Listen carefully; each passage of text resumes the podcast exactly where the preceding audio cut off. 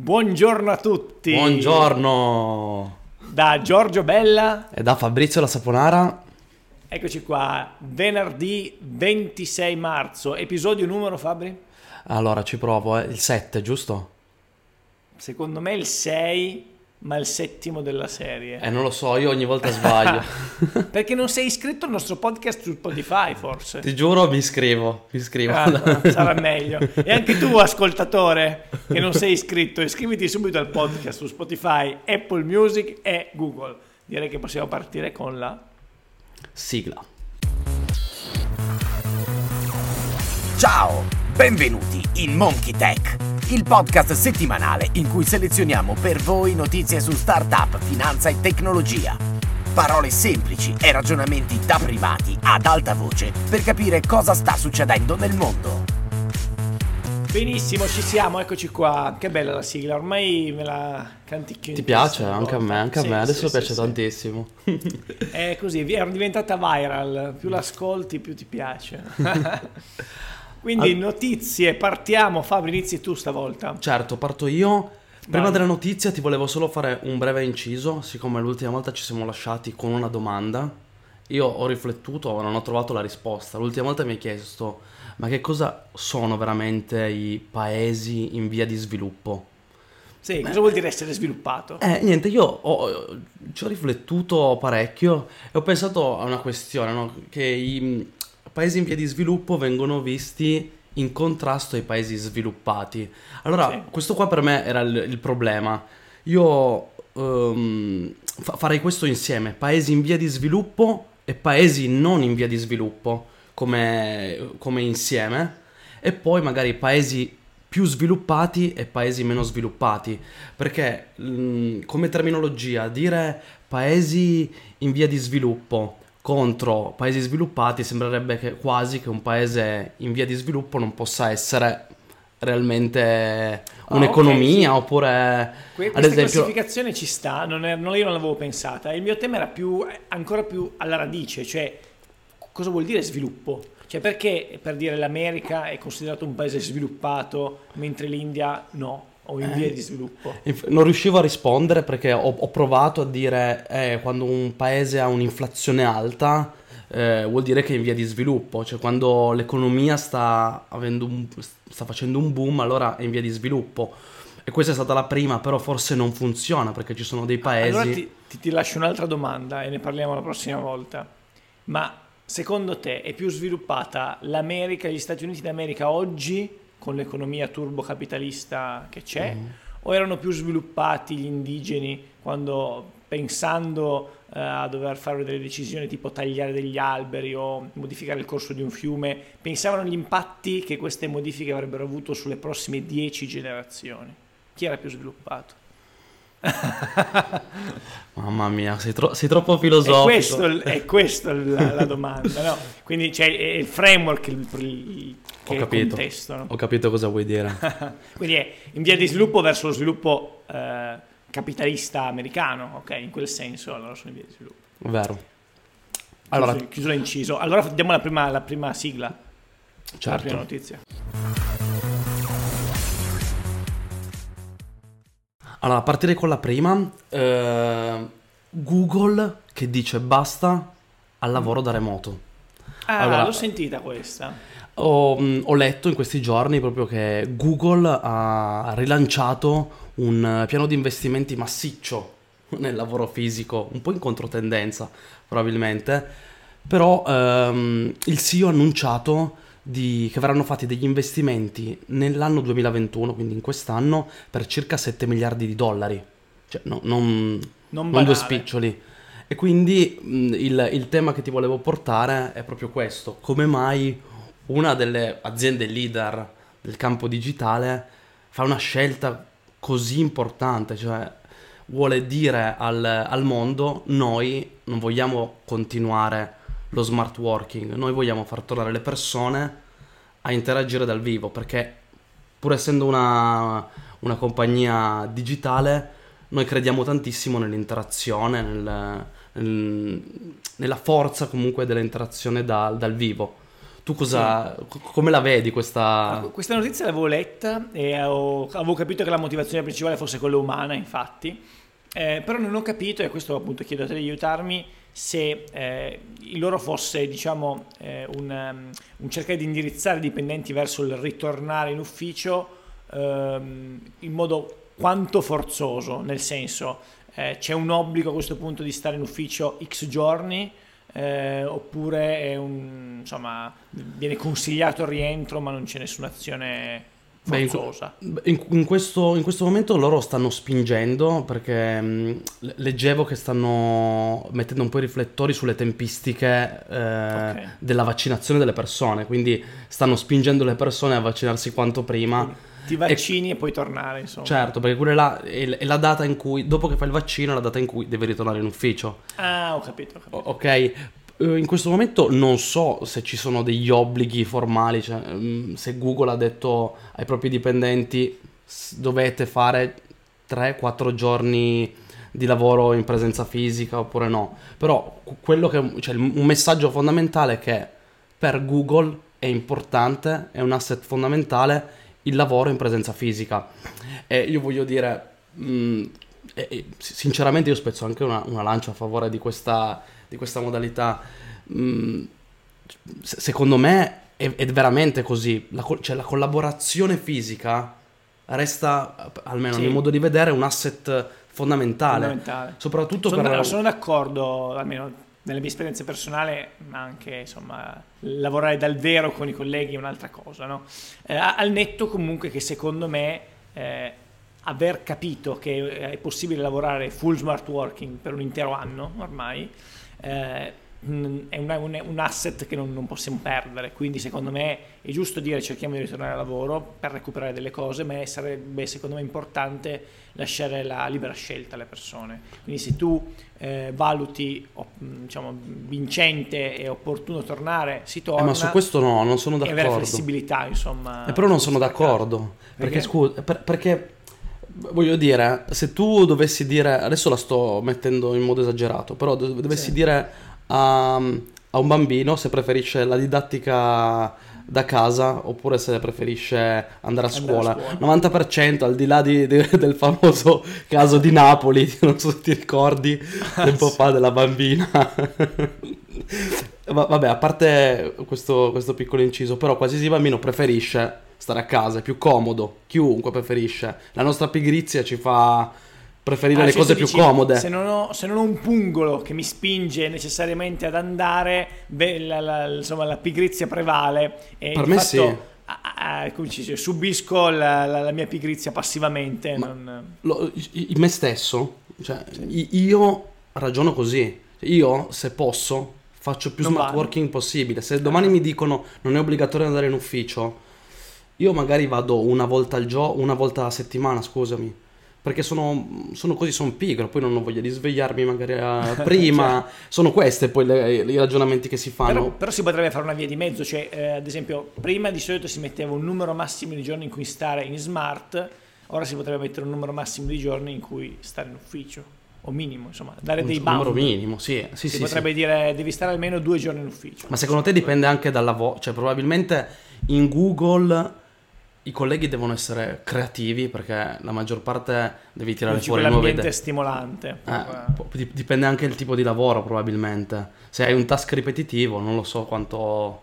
Poi se è un task è ripetitivo. sì, poi sicuramente dipenderà dalle persone, dal lavoro, quindi è difficile generalizzare. In generale, secondo me, eh, sarebbe importante almeno da- dare delle, delle libertà, no? dei, dei range entro cui muoversi, no? quindi al massimo tot giorni, al minimo tot giorni. Ma c'è chi ipotizza che magari può essere anche una, una sorta di investimento immobiliare un po' lucrativo, cioè in questo momento che il real estate è un pochettino basso, puntare a investire 7 miliardi di dollari in, In uffici, uffici.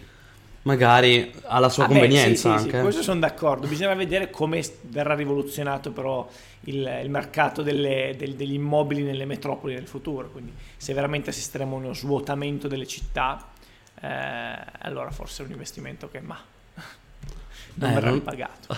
Bisogna vedere dove li hanno localizzati. Ah sì. Dai, passiamo alla prossima. Che Alla dici? prossima. Vai, sigla. Bene, bene. Allora io mh, questa settimana mi sono concentrato tutte su, su un paio di notizie di finanza. Uh, ho aperto il sole, ho trovato un po' di articoli carini. Uh, il primo che ti porto uh, titola eh, del Sole 24 Ore titola La versione di Fineco. Ecco perché chiudiamo i maxi conti correnti. Allora, non so se sai cosa è accaduto quest'ultima settimana. Eh, Fineco ha fatto una modifica unilaterale del contratto eh, con i suoi correntisti in cui sostanzialmente eh, ha dichiarato che la, la controparte, cioè Fineco, eh, è ehm, autorizzata a chiudere, a, quindi eh, a rescindere il contratto eh, di, del cliente qualora eh, questi abbia in deposito in conto corrente una cifra maggiore o uguale a 100.000 euro eh, Ok. e non abbia alcuna forma di investimento o finanziamento eh, sul medesimo rapporto. Eh, quindi sostanzialmente se tu hai più di 100.000 euro depositati sul conto e non ci fai nulla, ok? eh, e non hai strumenti della banca, quindi non hai mutui, finanziamenti, eh, Fineco dice per me sei un cliente che è un costo anziché una risorsa e quindi ti chiudo il conto. Eh, intanto mia. due riflessioni, perché 100.000 euro, eh, così ricordiamo a chi ci ascolta, 100.000 euro tra l'altro è la soglia eh, per cui vale la garanzia del fondo interbancario, cioè se eh, hai sul conto corrente fino a 100.000 euro, qualora anche la banca dovesse fallire, non è possibile che quel denaro venga intaccato perché c'è un fondo interbancario che garantisce i depositi liquidi fino a 100.000 euro. Quindi quella è la soglia psicologica, eh, oltre al quale dicono guarda non c'è nemmeno la garanzia, investili, è inutile che li tieni qua. Ehm, quindi c'è ovviamente Fineco che dice noi insomma eh, ab- abbiamo no, il mandato da Banca Centrale di cercare di far muovere l'economia, eh, riceviamo denaro a basso costo eh, proprio per eh, insomma metterlo sul mercato reale, sull'economia reale. Se tu sei un investitore che ha più di 100.000 euro bloccati, che cosa stai facendo? È, Investi, un- è no? una strumento mette, è una multa a chi mette i soldi sotto il materasso. Esatto, considera ad esempio che all'estero addirittura ehm, molti conti correnti eh, diciamo, registrano interessi negativi sui depositi, quindi se tu lasci i soldi sul conto eh, ti trovi eh, sostanzialmente meno denaro alla fine dell'anno. no? Eh, ora i maliziosi diranno anche in Italia è così perché ci sono le commissioni sui conti correnti. È vero, però la viene applicato proprio una liquida percentuale, no? quindi magari lo 0,01% no, sulla Forse sono costi fissi, magari su 100.000 euro nemmeno si sentono. Esatto, esatto, 100.000 euro almeno il centro. E quindi questa è, è la notizia. Eh, Fineco dice lo facciamo appunto per cercare di muovere l'economia reale, i maliziosi dicono eh, ma accidenti, eh, tu ehm, Fineco o altre banche ricevete denaro dalla banca centrale a un tasso irrisorio, eh, perché devo essere io a mettere a rischio la mia liquidità e, e fare investimenti nei mercati finanziari? Tu banca fai questi investimenti, tu banca concedi questi soldi. Sembra quasi eh, che eh, questa, questa azione sia volta a dire risparmiatore, fai tu l'investimento che io banca non sono disposta No, aspetta, a, aspetta, a aspetta. prendermi il rischio di fare. eh, Riprendiamola dall'inizio, riprendiamola Sì. dall'inizio. Allora, t- quindi stiamo dicendo, lo- l'obiettivo principale in questo momento nel- nella nostra economia è la situazione anche dei tassi molto bassa, è quella di provare a, a sostenere un po' l'economia, immettendo liquidità, garantendo... Corretto. Ok, quindi questo qua è l'obiettivo principale della Banca Centrale Europea. Si Probabilmente... considera che ci sono delle misure specifiche per cui addirittura la banca centrale presta denaro finalizzato ai finanziamenti, ai mutui, eccetera, alle banche, ok? Eh, in modo che queste facciano, no? Eh, eroghino questo denaro a tassi eh, estremamente convenienti verso la clientela. no? Questa è una cosa che avviene, diciamo che oggi eh, insomma eh, siamo in un contesto per cui c'è molto rischio in giro, nel senso che le banche si fidano poco di prestare i soldi alle imprese, ai privati, perché c'è, c'è, insomma, c'è una crisi eh, non banale no, che ci circonda. E quindi i maliziosi dicono: Ma vedi, anziché la banca stessa ehm, Eh, sobbarcarsi del rischio e fare queste, queste azioni di eh, diciamo, finanziamento dell'economia reale, di fatto mettono i pungoli a me correntista per cercare eh, che, sia, che sia io a fare i finanziamenti. In che modo? Comprando ad esempio obbligazioni, no? per cui è come se io stessi finanziando no? un'azienda privata.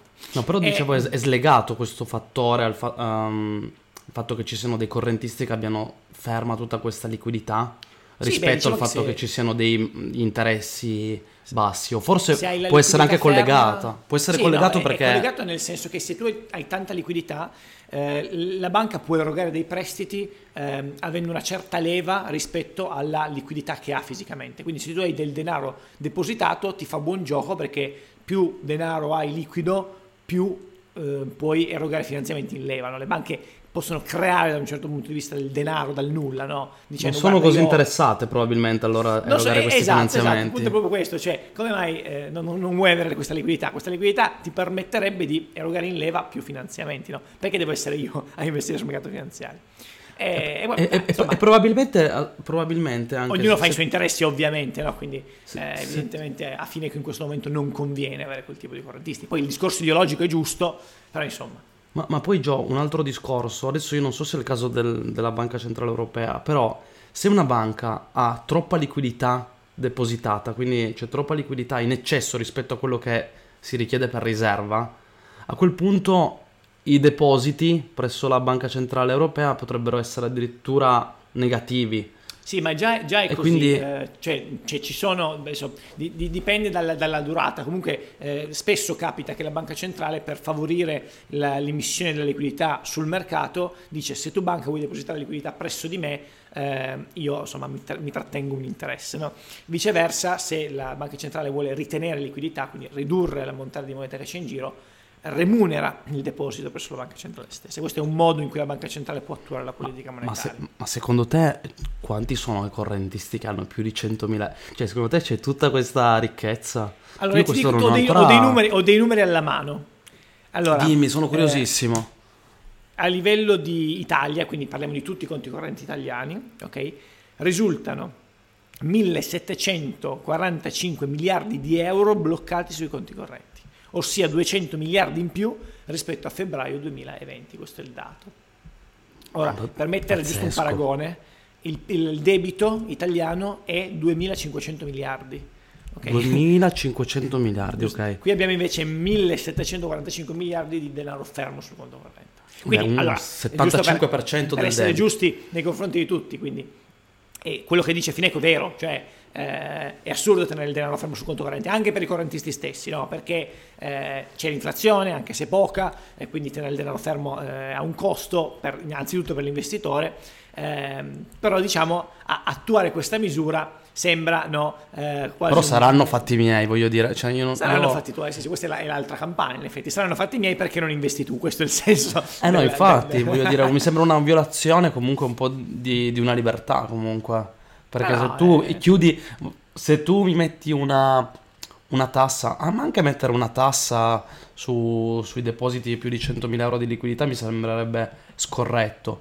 Questo qua mm, è, è una mossa che non, non lo so, non- a me non piace.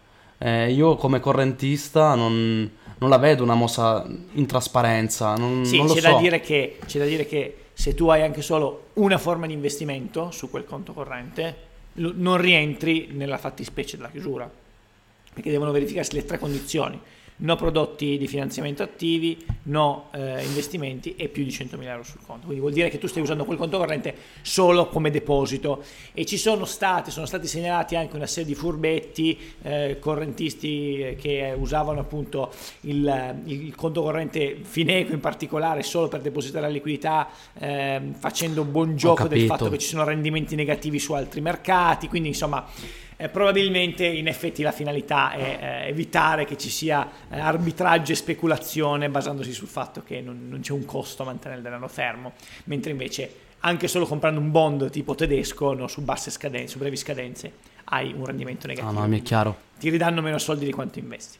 Eh, quindi insomma, eh, per dare la ragione a entrambe le parti. Bon, con questo direi che chiudiamo la notizia. Passiamo alla prossima. Passiamo alla prossima. Sigla. Ok Fabri, prossima notizia, cosa mi porti? Allora, questa in realtà, eh, Gio, non è proprio una notizia, è più un approfondimento su, su un tema che, che sto guardando in questi giorni, è anche un po' un tema centrale per, per l'Europa, ovvero quello della finanza per la sostenibilità. Allora, eh, come tu sai, per, eh, per raggiungere gli obiettivi globali sanciti dall'accordo di Parigi, quello sui cambiamenti climatici, L'obiettivo che... mh, il nostro obiettivo è quello di mantenere l'aumento della temperatura globale in questo secolo al di sotto di 2 gradi rispetto ai livelli preindustriali. Ok? Questo qua è l'obiettivo, è uno degli obiettivi, forse il principale degli accordi di Parigi. Che se ricordo bene è un obiettivo in realtà non così sfidante, giusto? Cioè comunque se avviene questo aumento, cioè se, se rimaniamo entro quella soglia comunque le conseguenze per il clima ci sono. Ehm, Bastano pochi gradi per... Sì, sì, sì, due, due- due gradi e non, non è... Allora, in- intanto, la situazione attuale, è- noi siamo a 0.8 mm, gradi in più rispetto ai livelli preindustriali in questo momento, ok? Ok. Però la velocità con cui, con cui stiamo andando verso... cioè c'è un'accelerazione che è esponenziale, ok? Certo. Quindi le previsioni sono sui 6, qua- dai 4 almeno ai 6 gradi. Quindi le diciamolo previsioni... chiaramente, non è più eh, un tema di dibattito scientifico il capire se l'impatto antropico sia o meno causa dell'aumento della temperatura. No, no, no, è no, un quello fatto certo. È un Eh, fatto scientifico, cioè è provato scientificamente. E noi adesso mh, do- dobbiamo lavorare sostanzialmente per mantenere a dei livelli plausibili. La- l'accordo di Parigi non è un accordo abbastanza realistico. E naturalmente ci va un commitment di tutta l'Europa, di tutto il mondo in realtà, perché senza tutto il mondo, lo sappiamo, l'Europa non può fare niente. Eh, però è interessante che si stanno muovendo tutti i mercati, non solo quello europeo, sebbene quello europeo fa un po' da leader. Per, male per questa... per una volta insomma, l'Europa è leader in una... Sì, per una volta l'Europa si è mossa in anticipo, cioè su questo per una volta siamo il... come si dice? Siamo i leader indiscussi. Ah, fantastico. E allora, quello che ti volevo dire, vabbè, al di là che l'obiettivo è questo, ma per farlo mh, i mercati dei capitali hanno un ruolo fondamentale, perché devono consentire questa, ehm, l'abbinamento, diciamo, di offerta e domanda di investitori di, di questa tipologia di capitali che vanno nella transizione climatica rispetto a chi li veramente fa i progetti. Cioè, tu ok? mi stai dicendo, per riuscire a indirizzare i progetti corretti che puntano nella direzione di rimanere entro l'aumento target di temperatura, bisogna dirottare anche gli investimenti privati e dei capitali privati nella direzione giusta, cioè verso i progetti sostenibili, verso... eh, Giustissimo. Ok, energie rinnovabili, ok, ok. Questo è il chiaro. tema fondamentale. Qua, secondo me si riscopre con questo tema il vero ruolo della finanza. Cioè, la, la finanza ha proprio questo ruolo di abbinare gli investitori a Domanda e offerta. Domanda e offerta, infatti, a, a chi deve fare i progetti. E in Sì. questo caso, però, ritorna un po' il ruolo di io come investitore non, non sono solo mm, la persona che vuole lucrare, ma io mi informo anche sul progetto che viene fatto. Una cosa che si era un po' persa negli anni nel Ok. concetto della finanza. Quindi, mh, sempre più investitori istituzionali, fondi di investimento, eh, hanno creato delle policy. Ad esempio, non lo so, eh, non investono più in- sul settore oil and gas. Ti faccio un esempio di policy che possono ma, ma mettere. che vantaggio hanno a scegliere gli investimenti con questa lente di ingrandimento? Ok, allora, vabbè, da- una parte eh, c'è, un, c'è un tema mh, di immagine, Ok. sicuramente. Il- un altro tema è che moltissimi investitori privati stanno muovendo i capitali verso questa tipologia, quindi c'è una sensibilità del mercato, ok, verso questi temi. Il investitori istituzionali e fondi di investimento stanno cercando di intercettare un po' prima questo movimento e stanno dirottando anche un po' per eh, delle policy che l'Unione Europea stessa ha, ha messo. Adesso i vari governi, anche in Asia ad esempio, vari governi stanno adottando le stesse misure, quindi ci sono anche delle policy dettate Quindi dallo Stato. de- ok, quindi ci sono delle norme che diciamo eh, spingono una convenienza economica nell'andare verso un certo tipo Sì, di... sì, c'è proprio una convenienza economica. Allora, prima di tutto c'è una convenienza economica. Uno, Perché che se no, non, mi aspetto che i fondi scelgano di... Però è molto di più, più del- della convenienza economica. E C'è l'immagine. questo, è l'immagine e c'è il movimento. Poi, poi ci sono anche in questo momento, ad esempio, degli strumenti come ESG scoring, eh, ovvero che le aziende ven- viene fatto uno score sulla base mm, della loro, delle loro politiche ambientale, so- Quindi dire ambientali, po' sociali. un, un rating, l'altra volta parlavamo delle agenzie di rating, ma invece che fatto sul merito creditizio, fatto su quanto sono è ambientalmente sostenibile. Allora, questo è il concetto fondamentale. Questo che hai detto è proprio il um, fare questo shift, quindi pensare il uh, ESG, quindi Environment, Social e Governance, queste tematiche qui, come un fattore di rischio. Le aziende che non si adeguano sono viste come aziende più rischiose, perché okay, certo. sono aziende che possono... Vuol dire e, che, che non sei... Certo, che potenzialmente possono essere tagliate fuori dal mercato. Questo è un fattore di rischio adesso per gli investitori e per chi fa rating. Chiaro. E quindi in automatico le varie aziende stanno muovendo i loro investimenti verso questo settore, i fondi di investimento e quindi è un circolo virtuoso che si sta innescando.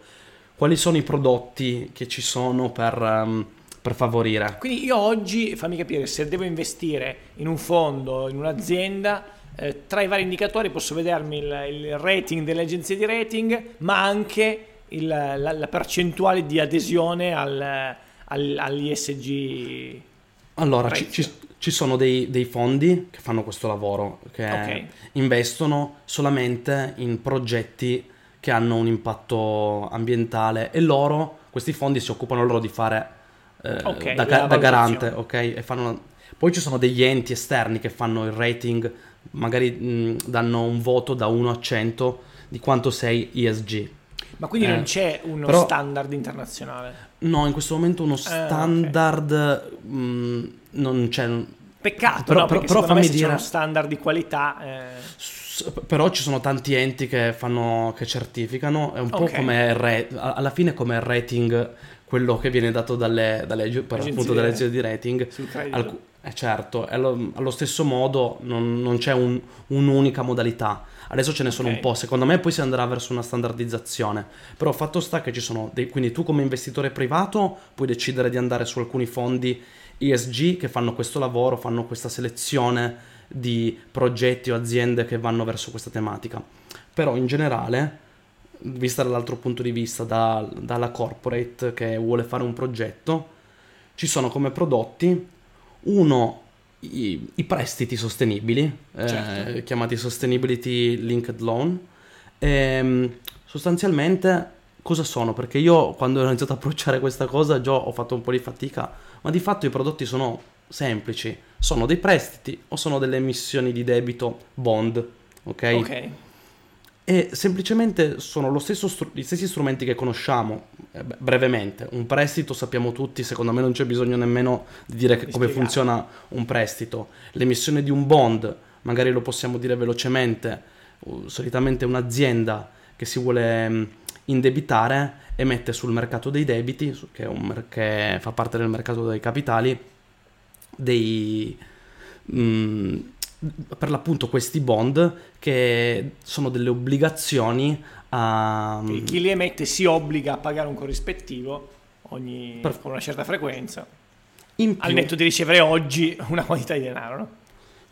Giustissimo. In più questi green bond si legano a, al progetto o a dei KPI ah, di sostenibilità. Chiaro, Quindi, chiaro. Quindi io posso addirittura, eh, anziché comprare il bond generico sulla corporate che, mi, che vuole avere il, il, finanziamento, lei vincola il finanziamento a un progetto specifico. Quindi mi dice, guarda, i soldi che mi dai non è che servono per mandare avanti la baracca genericamente, ma proprio per fare quell'investimento sui pannelli solari che devo montare Giusto. sulle mie... E ci sono eh, anche dei KPI di riuscita. Eh, faccio, okay. ci, sono, ci sono poi tantissimi meccanismi, però ad esempio ci potrebbe essere uno dei meccanismi è se non raggiungo dei KPI ti pago di più. Chiaro, chiaro, chiaro, okay. interessantissimo, interessantissimo, questo è veramente interessante. Ma che volumi, sai mica quali sono i volumi?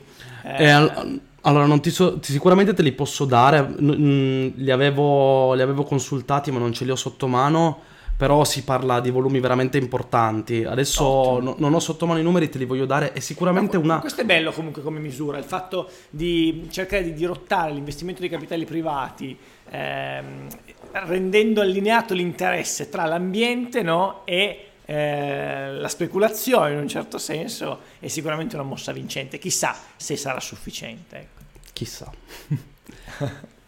Andiamo alla prossima, Gio. Sigla allora. Siamo dunque arrivati all'ultima notizia. eh, in realtà, ultima notizia ufficiale, poi io avrei qualche aggiornamento da darti su qualcosa che abbiamo detto nelle puntate scorse, quindi ci tengo a dare qualche update, ma andiamo a parlare dell'ultima notizia. Eh, di nuovo ambito finanziario, eh, questa, questa, settimana non mi schiodo da quello, mi spiace per chi ci ascolta, ma um, sono stato interessato da queste notizie. Eh, titola eh, Mutui e tasso fisso rialzi in arrivo, quali mosse per chi deve comprare casa? Allora, una notizia uh. molto pratica in realtà. Eh, ho pensato di sceglierla perché, eh, insomma, eh, vediamo che abbiamo un mercato immobiliare che in questo momento eh, offre dei prezzi molto molto bassi, cioè siamo in piena crisi immobiliare in un certo senso. Ehm, e quindi insomma capire se potrebbe essere il momento giusto per investire eh, magari il mercato immobiliare lo è, ma a quel punto come faccio a finanziarmi con un mutuo a tasso fisso o a tasso variabile?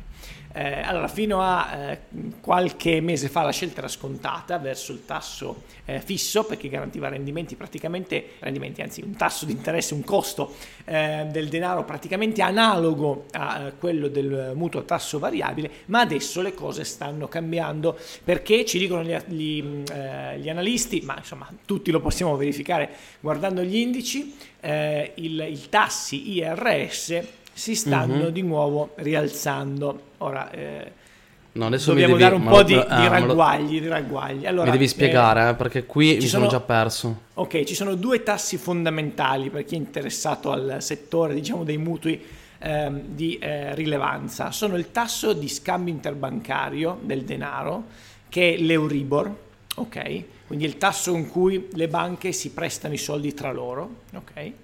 E l'altro tasso interessante è ehm, l'IRS. L'IRS sarebbe l'interest rate swap, ok? Quindi eh, l'interest rate swap, lo swap è un derivato, ok? E significa sostanzialmente il tasso eh, fisso che io riconosco a una controparte, ok? Mm-hmm. In cambio di un eh, di un asset che è collegato a un rendimento variabile. Quindi l'esempio tipico è tu Fabrizio hai in mano eh, un, eh, un, asset che ha un rendimento variabile legato ad esempio all'Euribor, okay, che è il tasso di scambio interbancario, okay. quindi cambia frequentemente però tu non vuoi essere vincolato a questo tasso variabile perché hai bisogno di avere dei flussi di cassa fissi, allora vieni da me, io ti dico ok, sai che c'è, eh, tu oggi paghi di Euribor eh, un punto percentuale, perfetto, io ehm, paga me invece 1,5 punti percentuali ogni mese e mi accollo io il rischio che l'Euribor cambi nel tempo. Questo è, è l'idea quindi, base. Quindi fammi dire che l'IRS è una misura che ti fa che va un po' nel futuro. Sì, Perché... sì, esatto, esatto. Perché okay, anticipa il fatto, l'aspettativa, quindi se il tasso di RS sale, significa che l'aspettativa è che anche l'Euribor salirà. E sappiamo tutti che i mutui, i tassi con cui vengono prestati i soldi per un mutuo, sono legati all'Euribor, ok? È, una, è uno dei parametri che concorre alla determinazione del, del, valore variabile del mutuo. No? Proviamo a, fa- a fare una, una, regola da quello che mi hai detto, quindi se, se dobbiamo sì. d- dare un consiglio generale quando una persona ti, mm, ci chiede dobbiamo fare il tasso fisso o variabile per il mutuo, cosa dovremmo guardare? In, in innanzitutto guardiamo, guardiamo, quali sono i tassi di erogazione attuali. Quindi okay. oggi in questo momento in effetti è vero che eh, il, il, tasso variabile dà qualche piccola convenienza in più, ma ancora per uno che vuole stare tranquillo, insomma, il fisso forse è preferibile. Ovviamente la vera scelta la fai su quelle che sono le, l'andamento dei tassi futuro, no? Però, eh, sai, è difficile perché un mutuo magari lo fai su 20 anni, 30 anni, 40 anni addirittura, no?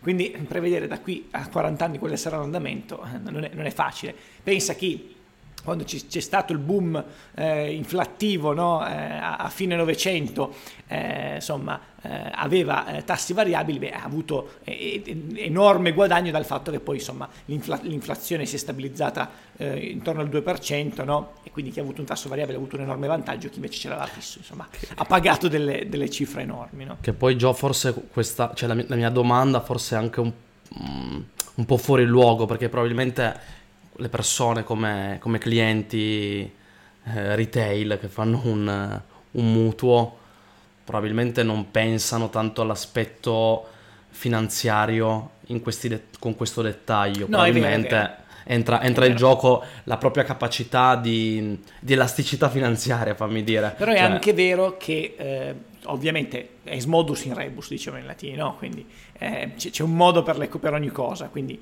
eh, dipenderà anche dagli importi. In generale, comunque, cercare di fare scelte finanziarie che siano scollegate dalla sfera emotiva è, sempre preferibile. No? Però diciamo che ti porto questo articolo a parte per dare eh, questi mh, non consigli, perché di fatto mi hanno detto tutto tranne quello che bisogna fare. Eh, esatto. Come fanno la, la, la, cosa che notiamo è che quindi se l'IRS sale, se la tendenza è a crescere, significa che l'aspettativa è che i tassi interbancari crescano e quindi in generale il mercato eh, diciamo, eh, dei bond, dei treasury anche sia rialzista, abbiamo visto un recente rialzo dei tassi proprio sul treasury americano e quindi è, un, è uno di quegli indicatori che ci dice che l'economia probabilmente si sta veramente eh, risollevando e quindi questo insomma è la nota positiva di questo, di questo articolo. Bene, sigla per gli ultimi aggiornamenti prima di salutarci. Ok. Allora, guarda, giusto un minuto perché so che stiamo andando lunghi. Eh, dimmi, visto dimmi, che abbiamo sono... parlato eh, qualche settimana fa di eh, Tesla che ha comprato ehm, diversi miliardi di dollari in Bitcoin, 1.5 se ricordo bene. Sì. Eh, e noi speculavamo sul fatto che probabilmente l'avessero fatto perché eh, l'intenzione era quella di poi eh, accettare Bitcoin come metodo di pagamento per le loro vetture. Ebbene, è uscita la notizia ehm, il, ehm, due giorni fa Tesla ha iniziato ad accettare pagamenti in Bitcoin. Quindi, insomma, quello, quello che promette, quello che promette lo fa, eh, alla fine. Quello che promette lo fa, è vero? e questo è il primo punto. Secondo punto, per fare un po' di eh, diciamo antitesi rispetto a quello che avevamo detto, sempre rispetto a questa notizia, avevamo detto ma cavolo, eh, Elon Musk che ci fa tanto l'ambientalista, poi mi investe sui bitcoin, che insomma eh, oggi bitcoin eh, che fanno... sul sistema della blockchain, minatori, tanto consumo computazionale. Spreco, tanto spreco, parlavamo di quello. Esatto. L'aggiornamento è che ehm, secondo, la seconda blockchain più famosa, Ethereum, eh, è già migrata a un sistema più efficiente, per cui non prevede più l'uso di minatori, quindi passa da un sistema, si dice, di proof of work a un sistema di proof of stake, ok? Mm, poi magari entriamo nel dettaglio anche loro, sost- anche loro quindi più sostenibili. Anche loro stanno facendo questa migrazione. ordini di grandezza più sostenibili e anche bitcoin è sulla buona strada per essere migrata quindi insomma ottimo. eh, beh, belle notizie Manteniamo Bene. gli update su, sulle criptovalute perché so che, sappiamo che interessano a tutti. Perché tu hai un bel portafoglio carico, mi sa. Ma no, ma su Coinbase no. ho giusto giusto... Sai che pago quelle commissioni su Coinbase pazzesche, no? ho un piccolo portafoglio, niente di ho speciale. Capito, capito. Attenzione a non tenere troppa liquidità su Coinbase, se no te lo chiudono. No, non credo. Come su Fineco. Va bene. Ci vediamo la prossima allora. settimana. Alla prossima settimana. Sigla. Grazie per averci ascoltato. Se avete domande o suggerimenti sulle news da approfondire per la prossima puntata, scriveteci su Instagram su Before Startup oppure online su beforestartup.it. Ci vediamo la prossima settimana. Fino ad allora, continuate ad informarvi e a provare a scoprire il mondo.